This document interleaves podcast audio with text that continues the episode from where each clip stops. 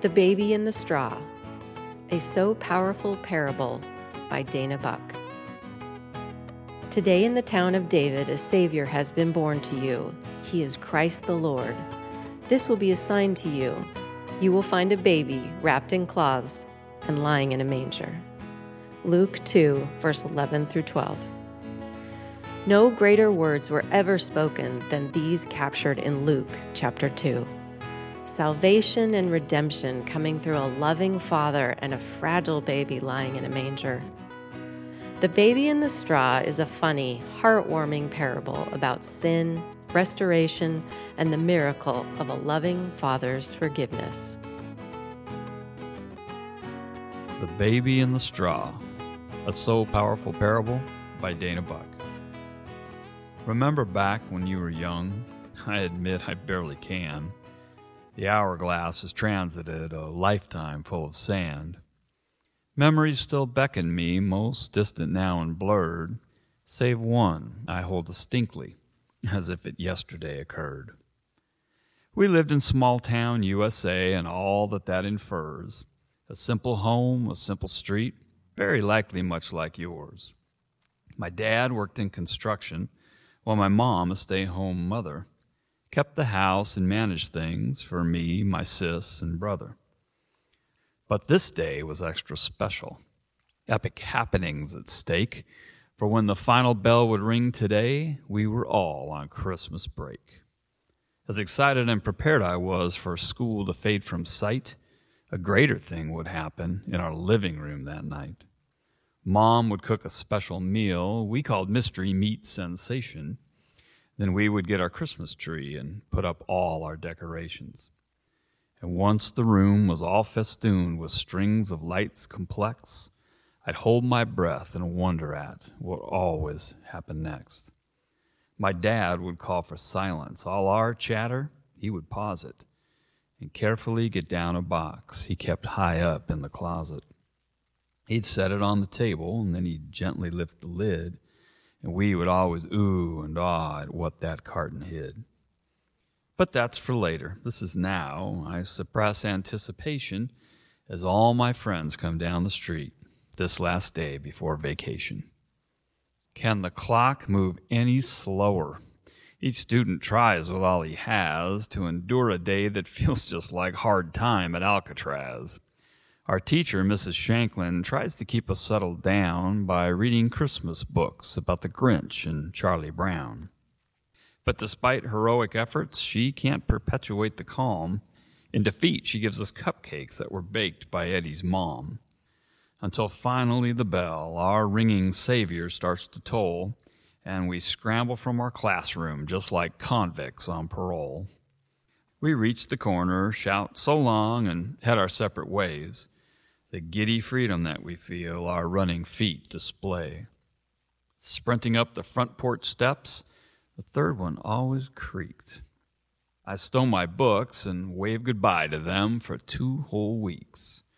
The afternoon rolls on as I described it previously, with mom preparing dinner while my dad brings home the tree. My brother, Keith, and I are playing army on the floor with small green soldiers that our grandma bought us at the store. We set the men up patiently, our bloodlust to indulge, as we get set to recreate the Battle of the Bulge. But before warfare can commence, a ball rolls in from the hall, striking every soldier as they scatter and they fall. There's no wonder who's to blame as our tempers quickly blister. This blatant act of terror can only be our little sister. There's the sound of giggled laughter and then the running feet but preempting acts of just revenge, mom calls, It's time to eat. With retaliation set aside, we then all take our seats. There's mashed potatoes, Brussels sprouts, and of course the mystery meat. I contend it's tuna, while my brother claims it's pork. My father says it's wildebeest suspended on his fork. Mom pretends her outrage, but there's only mirth within her as she declares the oxymoron close your mouths and eat your dinner. Laughter seasons every bite. I love that memory. Then we move into the living room to dress and trim the tree. And when the lights are shining bright and the tinsel has been hung, my Father calls for silence, stilling all our wagging tongues. Till the only sound that can be heard, the ticking of the clocks, my Father from the closet takes down the Christmas box.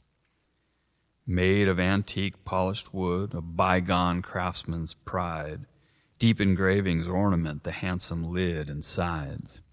Dad sets it on the table, this cherished box in all its glory. As a part of our tradition, he begins to tell a story. Hear this and remember. His strong hands rest on the cover. This box was brought from Ireland by your grandmother's grandmother. She was a girl of seventeen. His words were formal and flowery. 'Twas given to her as a portion of her wedding dowry. Soon after they were married, she and her husband, Sean O'Toole, immigrated to America, setting sail from Liverpool. Their voyage found disaster as they neared New England's tip, when in the fog they struck a rock and heard the call abandon ship. Leaving all of their possessions, they quickly climbed into the boats, save this box which she had hidden neath her bulky winter coat. Then Dad turned the box around.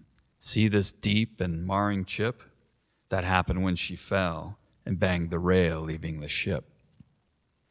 They were rescued, brought to Boston, living long beside the water, and the box saw generations pass from mother down to daughter.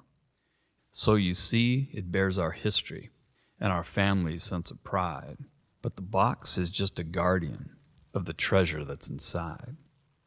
The moment had arrived. My father slowly raised the lid and revealed the precious heirlooms that the box faithfully hid. Nestled tightly in black velvet, each one cradled carefully, were the animals and figures of the first nativity. They were made of finest porcelain, each one formed and shaped by hand, their painted robes and faces fashioned expertly and grand. Then Mom and Dad removed them to the place they had prepared as we looked on with envy because the handling wasn't shared. The sheep and shepherds found their place, a donkey and an ox. Then angels and three kings appeared out of the Christmas box. And Joseph, Mary, both in turn, were placed beside the manger. Then Mom made slight adjustments, as she was the chief arranger. The final piece remained at last for Mother to withdraw, and baby Jesus carefully was laid upon the straw. As we all looked on in wonder, in a voice so sharp and clear, my father gave a lecture he repeated every year. The display was just for looking. We would find ourselves in Dutch if, as kids, we were to handle, fondle, finger, move, or touch. We heard his admonitions and we promised, made a pact. But he couldn't see my fingers, which were crossed behind my back. For I too had a tradition, one I never will forget, with flashlights sneak out of my room and play with the nativity set. I'd add more creatures to the scene among the sheep and shepherds, plastic zebras, elephants, rhinoceros, and leopards. My Lincoln logs were utilized to make the stable grow, and the kings received an honor guard, courtesy of G.I. Joe. With Joseph, Mary, baby Jesus, I'd play for an hour or so, then gather up illicit toys, and back to bed I'd go. Thinking back, my disobedience had a very common root. 'Twas the siren call of all mankind, and it's call forbidden fruit. The house was dark and quiet when I cracked open my door. Coming from my parents' bedroom, I could hear my father snore and moving through the darkness with a ninja's agile gait, I was careful not to step upon the glowing furnace grate. Then, reaching little Bethlehem, and despite parental danger, I took hold of baby Jesus and deftly plucked him from the manger. With the tiny Savior clasped and held between my sweating hands, I quick retraced my steps, for this year I had other plans. I'll take him to my bedroom. Let all my toys embrace him. Then, before he can be missed, I'll sneak right back here and replace him. I glided through the dimness with an acrobatic sureness, and then quickly turned the corner where the hallway meets the furnace. What do you think you're doing? came a question from the black, and it startled me so much I nearly had a heart attack. My hand shot up in reflex, and I jumped a time or two, which was when out of my grasp the small ceramic Jesus flew. Then I heard a fearful clatter, saw the furnace to my right, where the little baby teetered in the glowing pilot light. My life then flashed before me as I mourned my sorry fate, as the Savior of mankind slipped neatly through the furnace grate. You are gonna get it now. You're in great big trouble, mister. That disembodied voice could only be my little sister. I had to think of something, and I contemplated violence, but I reconsidered, knowing that I had to buy her silence. In our tough negotiations, she maintained the upper hand, and soon I was acquiescing to her considerable demands. I had to give her my dessert for the next 11 years. No Twinkies till I graduate from high school, it appears.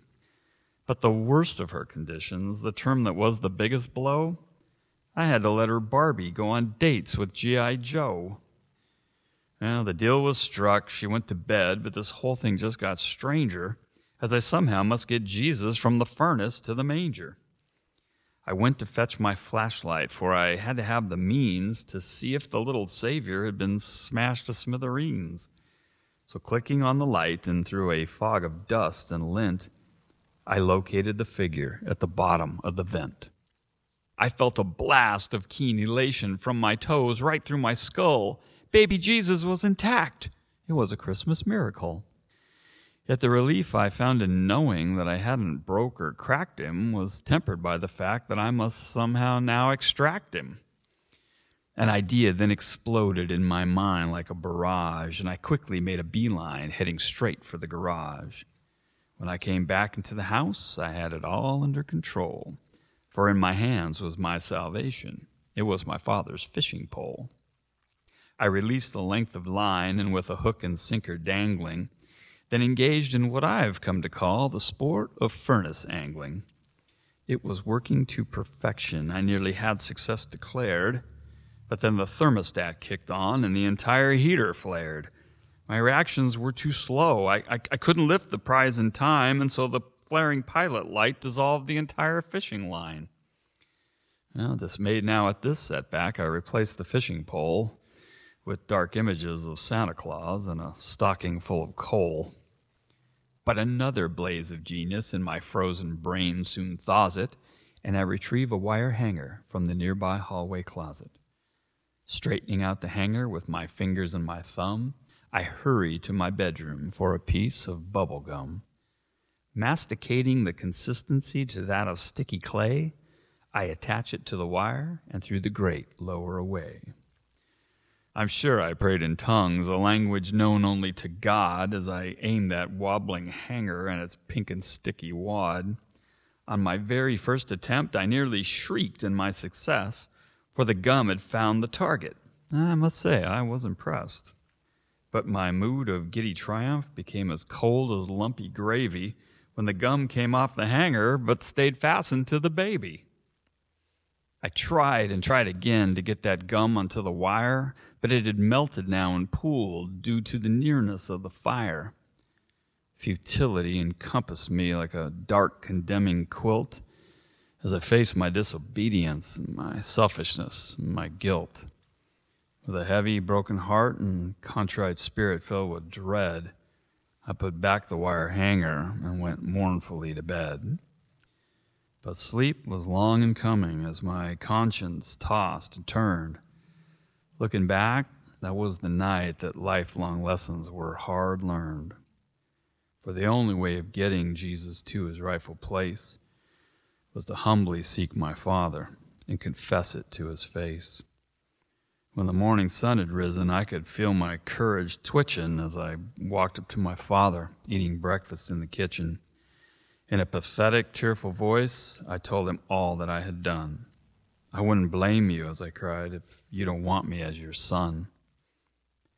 He leaned back in his chair.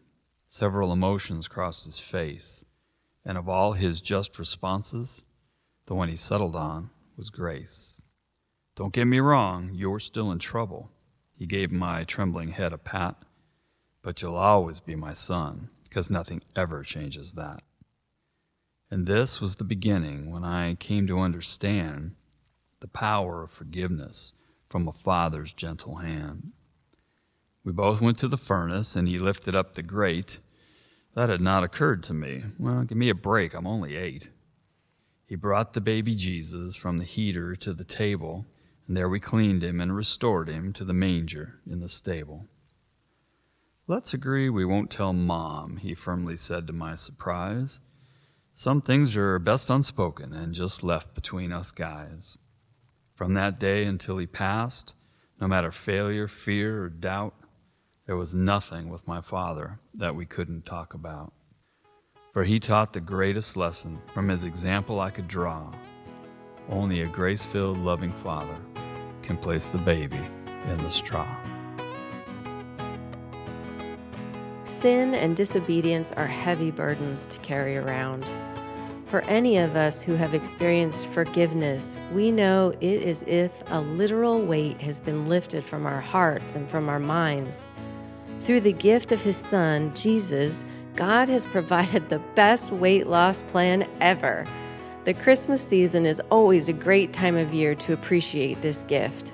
And remember, it's the gift that keeps on giving. Do you need to be forgiven? Do you need to forgive another?